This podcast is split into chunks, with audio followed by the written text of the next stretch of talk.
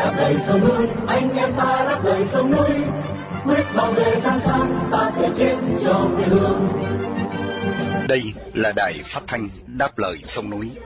Tiếng nói của những người việt tha thiết với tiền đồ tổ quốc và hạnh phúc của toàn dân do lực lượng cứu quốc thực hiện.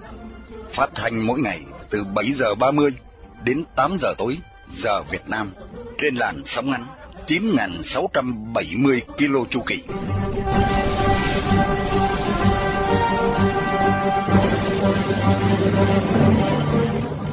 Hải Sơn xin kính chào quý khán giả trong buổi phát thanh hôm nay thứ Bảy ngày 29 tháng 7 năm 2023 và là buổi phát thanh lần thứ 4459 của Đài Đáp Lời Sông Núi. Trong phần tin tức chúng tôi có những tin chính sau đây. Chánh thanh tra tỉnh Lai Châu Nguyễn Thanh Trì bị khai trừ ra khỏi đảng vì nhận hối lộ.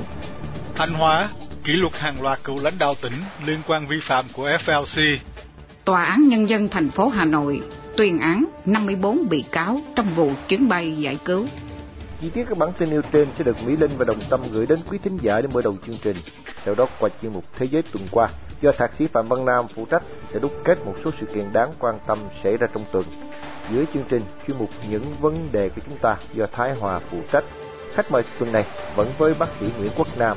Cả hai sẽ tiếp tục trao đổi phần cuối về các cuộc biểu tình tại Paris gần đây. Và sau cùng như thường lệ, thưa quý vị, chương trình sẽ được kết thúc với chuyên mục Danh nhân nước Việt. Đặc biệt buổi phát thanh hôm nay đi vinh danh ông Trần Anh Kim, một người Việt yêu nước đang bị giam cầm trong ngục tù cộng sản.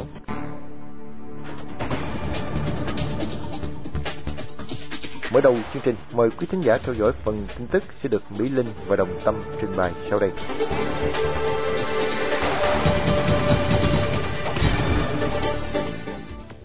Ông Nguyễn Thanh Trì, chánh thanh tra tỉnh Lai Châu, vừa bị khai trừ ra khỏi đảng Cộng sản Việt Nam. Quyết định này được đưa ra trong một phiên họp đặc biệt của Ban Bí thư Đảng Cộng sản Việt Nam do Nguyễn Phú Trọng chủ tọa. Tại cuộc họp, Ban Bí thư cho rằng ông Nguyễn Thanh Trì với cương vị tỉnh ủy viên, chánh thanh tra tỉnh đã suy thoái về tư tưởng chính trị, đạo đức, lối sống, nhận hối lộ, bao che cho cán bộ cấp dưới nhận hối lộ khi thực hiện chức trách, nhiệm vụ được giao. Tuy nhiên, tin không cho biết là ông Trì đã nhận hối lộ bao nhiêu và từ các đơn vị doanh nghiệp nào. Trước đó, vào tháng 5 năm 2023, Công an tỉnh Lai Châu đã thi hành các quyết định khởi tố bị can, lệnh bắt bị can để tạm giam, lệnh khám xét chỗ ở, nơi làm việc đối với ông Nguyễn Thanh Trì về hành vi nhận hối lộ theo khoản 2 điều 354 Bộ luật hình sự. Vào ngày 28 tháng 7, truyền thông lề đảng đồng loạt đưa tin hàng loạt cựu lãnh đạo tỉnh Thanh Hóa bị kỷ luật, cụ thể là các cựu bí thư tỉnh ủy Mai Văn Ninh và Trịnh Văn Chiến. Ngoài ra, Ban Bí thư cũng quyết định kỷ luật cách chức tất cả các chức vụ trong đảng đối với ông Nguyễn Đình Xứng, nguyên phó bí thư tỉnh ủy, nguyên chủ tịch Ủy ban Nhân dân tỉnh, bà Lê Thị Thiền, nguyên phó chủ tịch Ủy ban Nhân dân tỉnh, Phạm Đăng Quyền, nguyên phó chủ tịch Ủy ban Nhân dân tỉnh, Trịnh Hữu Hùng, nguyên giám đốc Sở Y tế tỉnh, Hoàng Sĩ Bình, nguyên tỉnh ủy viên, nguyên bí thư đảng ủy, nguyên giám đốc Sở Y tế tỉnh, Hoàng Văn Hùng, nguyên giám đốc Sở Kế hoạch và Đầu tư tỉnh Thanh Hóa. Bộ Chính trị, Ban Bí thư xác định Ban Thường vụ tỉnh ủy Thanh Hóa các nhiệm kỳ trên đã vi phạm nguyên tắc tập trung dân chủ, quy định của đảng, pháp luật của nhà nước, quy chế làm việc trong việc cho chủ trương đầu tư, quy hoạch, điều chỉnh quy hoạch một số dự án sử dụng đất của công ty cổ phần tập đoàn FLC. Tập đoàn FLC hiện đang bị vướng vào những điều tra do lãnh đạo bị cáo buộc vi phạm pháp luật. Cựu chủ tịch FLC Trịnh Văn Quyết đang bị tạm giam để điều tra về cáo buộc thao túng thị trường chứng khoán. Một loạt các dự án bất động sản của tập đoàn này ở các tỉnh thành bị xác định có sai phạm, bao gồm 7 dự án ở tỉnh Thanh Hóa. Sau 18 ngày xét xử vụ án chuyến bay giải cứu, trong một phiên tòa dự tính kéo dài một tháng, Tòa án Hà Nội thông báo đưa ra những quyết định như sau. Cựu thư ký Thứ trưởng Bộ Y tế Phạm Trung Kiên, người duy nhất bị đề nghị mức án kịch khung trong nhóm tội nhận hối lộ, không bị phán tử hình, mà nhận mất tù chung thân. Ông Kiên là người nhận số tiền hối lộ nhiều nhất, với số tiền hơn 42,6 tỷ đồng. Tuy nhiên, hội đồng xét xử cho rằng bị cáo đã thành khẩn, ăn năn hối cải, đã nộp 42,2 tỷ đồng khắc phục hậu quả nên không cần loại khỏi xã hội.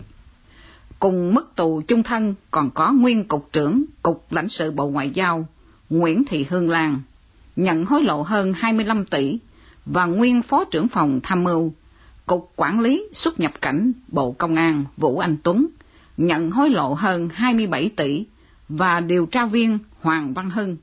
Trong khi đó, cựu Thứ trưởng Ngoại giao Tô Anh Dũng nhận mức án 16 năm tù và cựu trợ lý Phó Thủ tướng Nguyễn Quang Linh bị phạt 7 năm. 21 bị cáo nhận hối lộ, mỗi người phải nộp phạt 100 triệu đồng sung công quỹ nhà nước. Trong số 54 người bị tuyên án, bao gồm 28 cựu quan chức và 26 bị cáo khác. Cụ thể, 21 người bị xét xử về tội nhận hối lộ, 24 người về tội đưa hối lộ, 4 người tội lợi dụng chức vụ quyền hạn trong khi thi hành công vụ và 4 người môi giới hối lộ.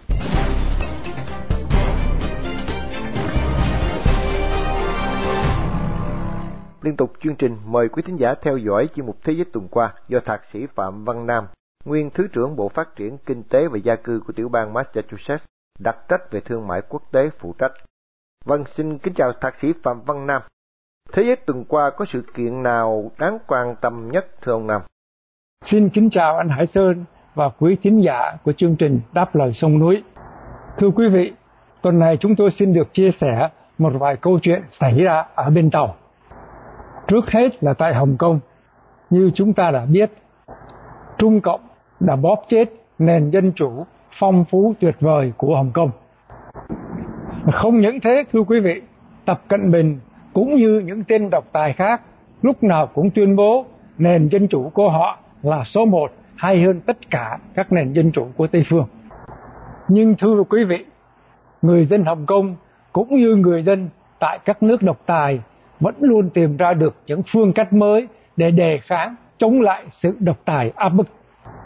Thưa quý vị, kể từ đầu tháng 5 năm nay, các cơ quan truyền thông tại Hồng Kông cũng như các viên chức chính quyền của Hồng Kông đã bày tỏ nỗi lo sợ ưu tư của họ với việc họ gọi là chống cự mềm mỏng của người dân Hồng Kông. Thưa quý vị, đề kháng mềm mỏng là gì? Đây là những phương cách đấu tranh bất bạo động mới. Thí dụ như vào ngày lễ hội nước tại Hồng Kông, người dân đã xịt nước vào cảnh sát. Hoặc là đội tiếp viên của hãng hàng không Cathay Pacific đã chế nhạo những người khách từ lục địa Trung Hoa. Hay người dân Hồng Kông rút ra khỏi danh sách cống hiến nội tạng nhập vào một danh sách chung của nội địa Trung Cộng. Thưa quý vị, chống đối mềm mỏng bao gồm sự bày tỏ bất mãn với chính sách nhà nước qua các phương tiện truyền thông, văn hóa và nghệ thuật. Thưa quý vị, thái độ càng ngày càng cứng rắn của chế độ Hồng Kông cho chúng ta thấy Trung Cộng đã quyết định bóp nghẹt tất cả mọi hình thức chống đối nhỏ, lớn, nặng, nhẹ, cứng rắn hay mềm mỏng. Muốn là một việc, làm có được hay không là chuyện khác.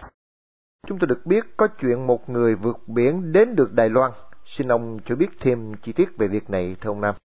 Thưa anh Hải Sơn và quý vị, vào ngày thứ hai 24 tháng 7, một người đàn ông Trung Quốc đã vượt biển bằng cách bơi qua biển đến Đài Loan để tìm tự do. Người đàn ông này đã bơi hơn 10 tiếng đồng hồ, hơn 12 cây số. Ông ta bơi từ tỉnh Phúc Kiến đến đảo Bagan của Đài Loan. Trong cuộc hành trình, ông đã bị ông chích nhiều lần và ông đã được các du khách tìm thấy. Ông bày tỏ với những người này là ông muốn tìm tự do. Thưa quý vị, là người tị nạn Việt Nam, chúng tôi rất cảm thông sự khao khát muốn có tự do của người Trung Quốc này. Vì đã có bao nhiêu triệu người Việt Nam của chúng ta đã chấp nhận mọi hiểm nguy, mọi cay đắng, mọi đau khổ để có một cuộc sống tự do. Thưa quý vị, không một nhà độc tài nào hay không một chế độ dã man nào có thể bóp chết được giấc mơ tự do của nhân loại. Thưa quý vị, nỗi khao khát tự do của người dân Trung Quốc, của người dân Việt Nam sớm muộn gì thì cũng sẽ đẩy những tên độc tài cộng sản vào thùng rác của lịch sử. Vâng, tại Hoa Kỳ, Thượng viện vừa thông qua một đạo luật cũng nhắm vào Trung Cộng.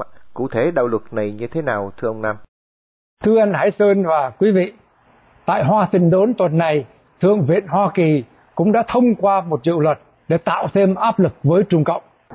Trong đạo luật về ngân sách quốc phòng cho tài khóa tới, Thượng viện Hoa Kỳ đã thông qua một tu chính án đòi hỏi các công ty Hoa Kỳ nếu đầu tư vào Trung Quốc trong lĩnh vực trí tuệ nhân tạo hay vật lý quan tâm thì phải báo cáo với Bộ Tài chính của Hoa Kỳ. Thêm vào đó, thưa quý vị, thì Tòa Bạch Cung một nghị định giới hạn những đầu tư của Trung Cộng vào các công nghệ trí tuệ nhân tạo, bán dẫn cũng như vật lý quan tâm. Thưa quý vị, không phải chỉ Hoa Kỳ mà thôi, mà các nước tân tiến của Tây phương càng ngày càng có nhiều biện pháp giới hạn làm ăn trao đổi khoa học với Trung Cộng. Dưới áp lực của Hoa Kỳ, từ Tây Âu đến Nhật Bản đến Úc Đài Lợi, các quốc gia này đều có những động tác càng lúc càng xa lánh Trung Cộng. Cũng trong tuần này, thưa quý vị, đã có thêm nhiều bằng chứng qua các tin tức báo chí hoặc tin tức tình báo cho chúng ta thấy Trung Cộng đang tiếp tay cho Nga trong việc xâm lăng Ukraine bằng cách cung cấp cho Nga những quân cụ cần thiết từ áo giáp cho đến các máy bay không người lái. Thưa quý vị, thế giới càng ngày càng nhìn rõ bản chất của chế độ Trung Cộng như thế nào. Vì thế, chúng tôi tin rằng giấc mơ bá quyền làm chủ thế giới của Tập Cận Bình chỉ là một ảo vọng càng ngày càng xa vời. Vâng, rất cảm ơn Thạc sĩ Phạm Văn Nam đã dành thời giờ đúc kết một số diễn biến nóng nhất trong tuần qua để gửi đến thính giả đáp lời sông núi. Mong được gặp lại tuần sau cũng trên chuyên mục này. Xin kính chào ông ạ.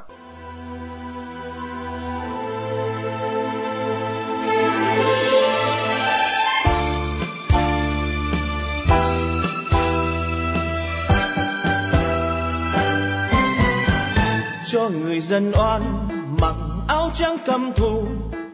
Mệnh đấng tổ tiên, nay nhà nước tịch thu. Con theo cha mẹ sống lang thang, nay ra răng lều bãi tha ma. Dân oan khiêu kiện, công an đàn áp cho người thanh niên từ mỹ mới quay về. Ánh sáng tự do, mong dọi sáng màn đêm. Anh đem tâm lòng giúp oan khiên nhưng sao ma quỷ nối hung thiên thân mê lao tù? Công lý ở đâu? Một địa cầu mới hãy mọc lên bài ca tranh đấu hãy ra đời? Một nền hòa bình bình biến mau đến cùng người. Một đoàn người mới hãy vùng lên bài ca tranh đấu hãy vang dền và người vì người hãy chủ động nuôi lớn quê hương. Một đoàn người mới hãy vùng lên, bài ca tranh đấu hãy vang rền, và người vì người hãy chủ động nuôi lớn quê hương.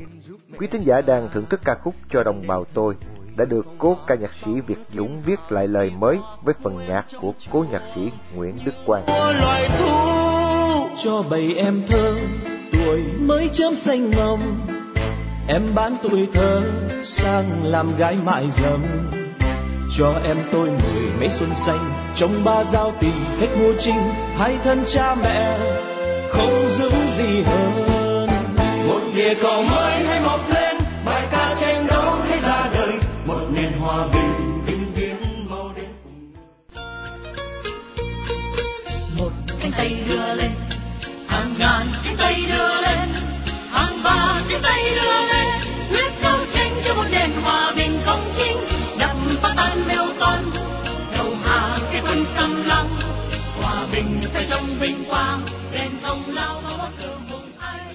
Tiếp theo đây như thường lệ vào mỗi tối thứ bảy, mời quý thính giả theo dõi chương mục những vấn đề của chúng ta do Thái Hòa điều hợp. Xin mời anh Thái Hòa. Kính thưa quý thính giả đài đáp lời sông núi, qua những thông tin trên truyền thông và đặc biệt qua những cuộc đàm thoại giữa chúng tôi với bác sĩ Nguyễn Quốc Nam trong chuyên mục những vấn đề của chúng ta hai tuần vừa qua, Chúng ta đã biết tại thủ đô Paris nước Pháp vào cuối tháng 6 vừa qua đã nổ ra những cuộc biểu tình bạo động kéo dài nhiều tuần lễ, chủ yếu là do những di dân từ Bắc Phi tạo ra. Trong phần đàm thoại này, bác sĩ Nguyễn Quốc Nam sẽ cho chúng ta thấy nguyên nhân sâu xa tạo nên những cuộc biểu tình bạo động nói trên. Như đã giới thiệu, bác sĩ Nguyễn Quốc Nam hiện đang sinh sống tại Paris, Pháp Quốc. Ông là Chủ tịch Hội Ái hữu Pháp Á tại Paris và cũng là Phó Chủ tịch của Tổ chức Liên minh Dân Chủ. Thưa bác sĩ Nguyễn Quốc Nam, những di dân từ những quốc gia khác đến Pháp sau khi nhập quốc tịch Pháp thì họ có coi nước Pháp là quốc gia của họ không? Tại Pháp, khi người di dân nhập quốc tịch, họ có phải tuyên thệ trung thành với quốc gia mà họ nhập tịch như tại Hoa Kỳ hay không thưa anh? Thưa anh Thái Hòa, vô quốc tịch Pháp, hồ sơ của mình mà nó được nhận thì là mình được vô thôi. Không có chuyện tuyên thệ trung thành với nước Pháp. Mình Mỹ, vô quốc tịch Mỹ thì phải tuyên thệ. Bên Pháp không có tuyên thệ. Như vậy, di dân đến Pháp mà có chào cờ thì họ chỉ chào cờ của quốc gia gốc của họ thôi, chứ đâu có chào cờ Pháp phải không anh? Tôi chỉ nói một điều rất nhỏ thôi, ví dụ ta bên Mỹ mỗi lần anh em người Việt Nam hội họp thì có chào cờ Mỹ, có để ta lên tim, bên tháp không bao giờ.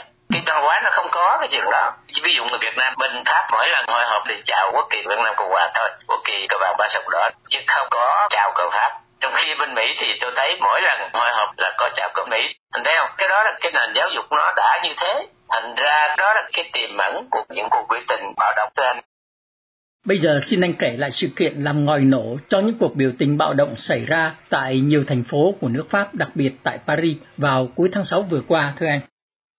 Thưa anh Thái Hòa, những cuộc biểu tình bạo động như anh em thấy đó, bên Pháp là 17 tây tháng 6. Sáng hôm đó là cái anh đó, người Algeria tên là Nael Merzouk, thì cảnh sát chặn lại vì nó chạy trên cái đường xe buýt. Anh ngừng xe rồi, mình thấy rất rõ trong máy quay phim mình thấy không? Anh ngừng xe rồi hai anh cảnh sát đương là chống tay lên trên xe của anh để anh phóng tới. Phim nó quay cũng hơi xa, nhưng mà rõ ràng là ngay cái lúc mà nó phóng đi đó thì nó mới bị cảnh sát kia bắn chết. Anh thấy rất rõ là cái chuyện nó như vậy. Cái anh này đó, anh biết là không có pẹt bi không này nọ mà đã có tiền án nhiều lần rồi. Cho anh thấy rõ ràng là như vậy mà không bao giờ người bắt phi, nó bên cảnh sát hết, mà nó bên em này. Nó chống lại cảnh sát, chống lại công quyền và đến độ người ta nói rằng nó chống lại cả nền cộng hòa của nước pháp. Xin anh nói rõ hơn về tình trạng bạo động trong những cuộc biểu tình vừa rồi, nó có trầm trọng lắm không thưa anh? Dạ thưa anh, đây không phải là chuyện lần đầu tiên. Chuyện bạo động thì đây rất là rõ ràng. Một là nó đập phá hết tất cả các cửa tiệm trừ các cửa tiệm của người Bắc Phi. Là điểm thứ nhất. Điểm thứ hai đó là nó đập phá các công sở điểm thứ ba đó là nó tấn công những người, chẳng ông mấy ông thị trưởng, những người nói là công lực, nó nói rằng là nó chống cộng hòa pháp chứ không phải là nó biểu tình xuông như những lần trước. Có lẽ đó là cái tột đỉnh của cái cuộc biểu tình bạo động lần này. Vì đây không phải lần đầu như tôi nói với anh đó, nó rất nhiều lần như vậy rồi. Thưa anh. Thưa bác sĩ nguyễn quốc nam, những cuộc biểu tình bạo động mạnh mẽ và kéo dài như vậy chủ yếu là do những người dân từ bắc phi, từ maroc và từ algeria. Vậy thì những người pháp, bản xứ họ có phản ứng gì không thưa anh? Dạ, anh, anh thấy như nãy tôi nói cái chiều đi quyên tiền giúp cho cảnh sát đó. Có mấy ngày thôi mà có tới 60 ngàn người hiểm trợ và thu lên trên một triệu. Đô thì mình thấy rõ là người Pháp đã rất là bực tức chịu biểu tình đập phá đất nước của họ như vậy đó. Cho nên họ có phản ứng ngược lại và người ta tiên đoán rằng là bầu cử 2027 thì có thể là cực hữu lần đầu tiên sẽ được à, sẽ được làm tổng thống là bà Marine Le Pen. Thưa bác sĩ Nguyễn Quốc Nam, cái sự khác biệt về văn hóa và tôn giáo giữa những người di dân mới đây với lại người chính gốc bản xứ có gây nên vấn đề gì nghiêm trọng không ạ? À? Dạ, rất là nghiêm trọng thưa anh. Tôi thấy rất rõ là như tôi nói là lúc ban nãy, tôi cứ nói là mấy anh là người Pháp như mọi người Pháp trong khi đó từ lúc nhỏ thì người da màu là luôn luôn vô trường bị mấy đứa nhỏ nó rất là tự nhiên nó nó gặp dân da đen thì nó nói thằng lọ, nó gặp mình thì nó nói thằng chạch anh thấy không nó nói rất là rõ, thì mấy đứa nhỏ, da đen, mấy đứa nhỏ da vàng đó, nếu mình không dạy nó đó, thì nó sẽ nói, ủa, sao kỳ với nói tôi là người pháp giống như tụi nó mà, tại sao nó kêu tôi là một chợ nó kêu tôi là thằng lọ? Anh thấy không khi mà nó không có đủ sức mạnh đó, thì nó ráng nó chịu. Nhưng mà cái khi mà nó có tai bắt thịt u rồi đó, thì nó quấn lộn, bắt đầu quấn lộn và bỏ trường học cái đó là cái mà nó làm cho xã hội rối bời trong khi mình lớn lên rồi. Đó thì đó ngày 17 tuổi, bỏ học, đi ra ngoài đi bán lá phiện trong mấy cái khu mà đặc biệt dành cho dân da đen. Có những khu gọi là ghetto đó toàn là những người bắc phi ở, hoặc toàn những người da đen ở, hoặc toàn những người ngoại quốc ở. Cái chuyện rất dễ hiểu. Thứ nhất là những cái khu đó là những khu chính phủ lập ra và lấy tiền nhà rất rẻ. Đó là điểm nhất điểm thứ hai là người pháp, đặc biệt khi mà thấy mà người ngoại quốc tới ở trong đó thì họ bỏ đi chỗ khác cho nên đó là tình trạng mà lần hồi nó có những cái khu gọi là ghetto dành cho những người thấp cổ bé họng. Đó là nó gây lên cái sự bất bình. Đó là những khu mà người cảnh sát không dám vô nữa. Thành ra đó là cái tệ trạng mà tôi thấy nếu mà không có người lãnh đạo quốc gia can đảm mạnh mẽ để sửa đổi lại nền giáo dục pháp đó, thì tôi nghĩ rằng là nó sẽ đi tới cái tình trạng tệ hơn chứ không thể nào mà đi tới cái tình trạng như mình ao ước được. Thì xã hội nó sẽ rối bời lên đó, đó là cái mà tôi rất lo cho tương lai của nước pháp. Tôi nghĩ rằng người pháp họ phản ứng chắc là mạnh mẽ lắm anh chứ không có để cho cái tình trạng đó xảy ra đâu. Mà cái mà người pháp sợ nhất là chuyện người cực hữu sẽ nắm quyền. Năm 1981 thì bà của ông Mitterrand là dân xã hội á, đảng xã hội đã cầm quyền rồi cánh tả cầm rồi cánh hữu cầm rồi thì nó cứ thay phiên nhau cầm quyền từ mấy chục năm nay. Nhưng mà các cực hữu thì chưa bao giờ cầm quyền hết thì cái tiên đoán của người ta là lần bầu cử tổng thống tới sẽ có một nữ tổng thống mà Marine Le Pen là là cái, cái đảng cực hữu nó sẽ đắc cử đó là người ông thủ lợi đó tình trạng này nó xảy ra thì sẽ đi tới chỗ đó Xin chân thành cảm ơn bác sĩ Nguyễn Quốc Nam đã đến với quý thính giả của đài Đáp Lời Sông Núi. Xin kính chào anh. Cảm ơn anh rất nhiều. Xin kính chào tạm biệt quý vị. Đài phát thanh Đáp Lời Sông Núi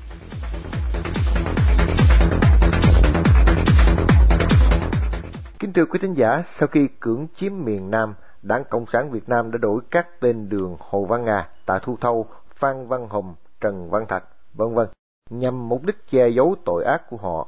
Hành động này cho thấy bản chất quá khích, cực đoan và thù hận lâu dài của người Cộng sản. Chính họ đã thủ tiêu các nhà ái quốc và sau đó xóa bỏ tên tuổi những người này. Qua chuyên mục danh nhân nước Việt tuần này chúng tôi xin gửi đến quý thính giả bài Chí sĩ Hồ Văn Ngà của Việt Thái qua giọng đọc của Minh Nguyệt để kết thúc chương trình phát thanh tối hôm nay. Ở trong bóng chiều, một đoàn quân thấp thoáng, núi, cây, rừng, lặng tiếng nghe hình dáng của người anh hùng, lạnh lùng theo trống rồn trên khu đồi hoang in trong chiều bu Hồ Văn Ngà sinh năm 1902 tại Tân An, tỉnh Long An, xuất thân trong một gia đình nho học, thân phụ hành nghề đông y. Thuở nhỏ, ông học tại trường làng Tân An. Năm 1918, ông lên Sài Gòn học ở trường Charles lớp Lao Bạc. Đến năm thứ ba, ông bị đuổi học vì tham gia bãi khóa, nhưng nhờ học lực xuất sắc nên được nhà trường thu nhận lại. Năm 1923, ông Đậu Tú Tài sang Pháp học tại trường cao đẳng kỹ nghệ và mỹ thuật Paris và luôn đổ đầu trong các năm học. Nhưng vì tham gia tổ chức chống chế độ thuộc địa nên ông lại bị đuổi học và trục xuất về nước. Về Sài Gòn, ông viết báo và dạy học tại các trường tư, đồng thời tham gia vào tổ chức chính trị chống Pháp Năm 1936, ông tham gia Đông Dương Đại hội cùng với Tạ Thu Thâu, Nguyễn Văn Tạo, Dương Bạch Mai, Phan Văn Hùm, Diệp Văn Kỳ và cộng tác với các tờ báo Pháp Việt. Ông kêu gọi các nhà ái quốc thành lập mặt trận quốc gia thống nhất. Thời gian này, các nhà ái quốc dùng nhiều phương cách khác nhau để tiếp xúc và vận động đồng bào, điển hình như Nguyễn An Ninh đi bán dầu cù là, Phan Văn Hùm, Tà Thu Thâu, Trần Văn Thạch viết báo để thu hút giới trí thức. Hồ Văn Ngà đi diễn thuyết ở các diễn đàn công chúng nhằm khơi dậy lòng yêu nước thương nòi. Ngày 9 tháng 3 năm 1945, Nhật đảo chánh Pháp chấm dứt sự đô hộ của Pháp ở Đông Dương. Năm ngày sau, Hồ Văn Ngà cùng với Huỳnh Giáo Chủ, Nguyễn Văn Sâm, Trần Văn Ân, Trần Văn Thạch và bảy tổ chức yêu nước thành lập Mặt trận Quốc gia Thống nhất đưa ra tuyên ngôn. Hỡi đồng bào, giờ phút cực kỳ nghiêm trọng sắp đến, nước Việt Nam phải qua giai đoạn lịch sử mới, nước nhà còn mất cũng trong lúc này, số mạng của dân tộc Việt Nam đã đến giờ định đoạt. Sự định đoạt phần lớn nhờ vào ý chí và quyết tâm tranh đấu của người Việt Nam. Muốn được sống cho xứng đáng chúng ta phải có ý chí dân tộc tự quyết về tinh thần lẫn vật chất. Chúng ta sẽ thể hiện ý chí ấy bằng sự tranh đấu quả quyết tranh đấu đủ mọi phương diện và tranh đấu đến giọt máu cuối cùng để giữ vững nền độc lập tự chủ cho đất nước. Ngày 16 tháng 8 năm 1945, Nhật trao trả chủ quyền cho mặt trận đoàn kết quốc gia, gồm các chính đảng và giáo phái như Việt Nam Độc lập Đảng của Hồ Văn Ngà, Việt Nam Phục Quốc hội của Trần Văn Ân, giáo phái Cao Đài, giáo phái Hòa Hảo, nhóm đệ tứ của Tạ Thu Thâu, nhóm thanh niên tiền phong của Trần Văn Dầu. Sau đó, mặt trận này lập ra Ủy ban Hành pháp lâm thời Nam Bộ. Việt Minh chiếm được 7 ghế trong số 9 ghế trong Ủy ban và sau đó ra tay lũng đoạn, nhưng bị giáo phái Cao Đài, Hòa Hảo và Việt Nam Phục Quốc hội chống đối.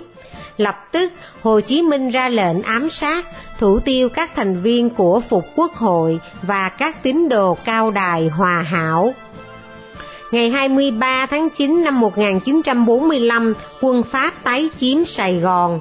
Ngày 8 tháng 10 năm 1945, Việt Minh bất ngờ trở mặt, ra tay thanh toán những người bất đồng chính kiến như Phan Văn Hùm, Trần Văn Thạch, Phan Văn Chánh, Nguyễn Văn Số, Phan Văn Hóa, Trần Văn Sĩ, Nguyễn Văn Sói, Nguyễn Văn Tiền, và khi quân Pháp càng quét ngoại thành để khai thông đường tiếp tế lúa gạo từ miền Tây, Hồ Văn Ngà, Trần Văn Ân, Kha Vạn Cân, Lâm Ngọc Đường đang lo chận bước tiến của quân Pháp thì bị Việt Minh bắt giữ. Hồ Văn Ngà bị biệt giam tại Cà Mau, sau đó bị thủ tiêu tại hòn đá bạc theo lệnh của Trần Văn Dầu. Suốt một thế kỷ, Việt Nam bị đô hộ của thực dân Pháp, hàng ngàn con dân yêu nước đã can đảm đứng lên chống Pháp bằng đủ mọi hình thức và phương tiện. Hàng loạt các tổ chức và đảng phái đã ra đời trong thập niên 1940 dưới sự lãnh đạo của các nhà ái quốc như Hồ Văn Ngà, Tạ Thu Thâu, Phan Văn Hùm, vân vân. Tất cả đều nguyện trung thành với tổ quốc bằng chủ nghĩa dân tộc chứ không dựa vào chủ thuyết ngoại lai như cộng sản việt nam thế nhưng chỉ vì muốn độc quyền lãnh đạo đảng cộng sản việt nam đã dựng ra mặt trận việt minh để thao túng cuộc kháng chiến ở miền nam và thanh toán các nhà ái quốc cũng như Đức Huỳnh Phú Sổ, giáo chủ Hòa Hảo, chí sĩ Hồ Văn Ngà đã uất hận chết dưới tay người Cộng sản. Bào quyền Cộng sản có thể xóa bỏ tên đường nhưng sẽ không thể xóa bỏ được tấm lòng ghi ơn của đồng bào đối với các nhà ái quốc Hồ Văn Ngà, Tạ Thu Thâu, Phan Văn Hùm, Trần Văn Thạch. Việc thủ tiêu chí sĩ Hồ Văn Ngà cùng với nhiều nhà cách mạng trong khi toàn dân đang kháng Pháp và việc xóa tên đường đã ghi thêm tội ác của Đảng Cộng sản Việt Nam vào trang sử ô nhục của dân tộc đã bao lần vây mau, còn xác xây thành thời gian luống vô tình rừng chậm phải sắc thoáng tàn canh. Ơi người chiến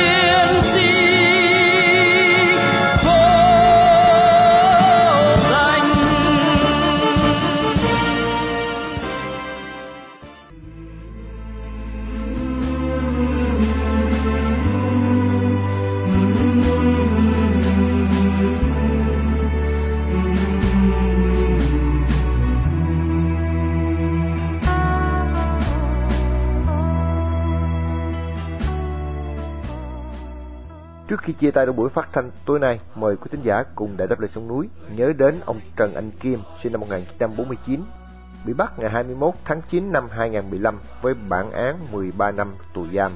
Một người Việt đang bị nhà cầm quyền cộng sản giam cầm trong ngục tù vì lòng yêu nước, lẽ phải và sự đóng góp tích cực vào tiến trình dân chủ hóa Việt Nam.